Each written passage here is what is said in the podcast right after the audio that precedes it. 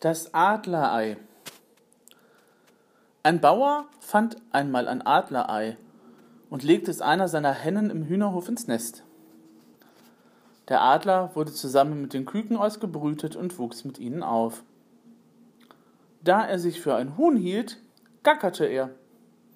Er schlug mit den Flügeln und flatterte immer nur höchstens einen oder anderthalb Meter in die Höhe, wie ein anständiges Huhn und er scharrte in der Erde nach Würmern und Insekten.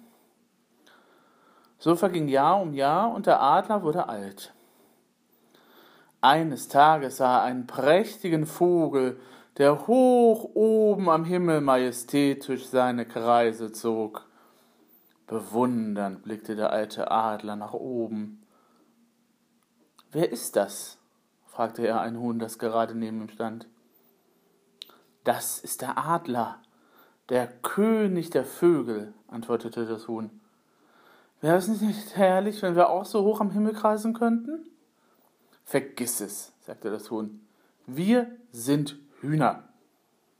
Also vergaß der Adler es wieder und er lebte und starb in dem Glauben, ein Huhn gewesen zu sein.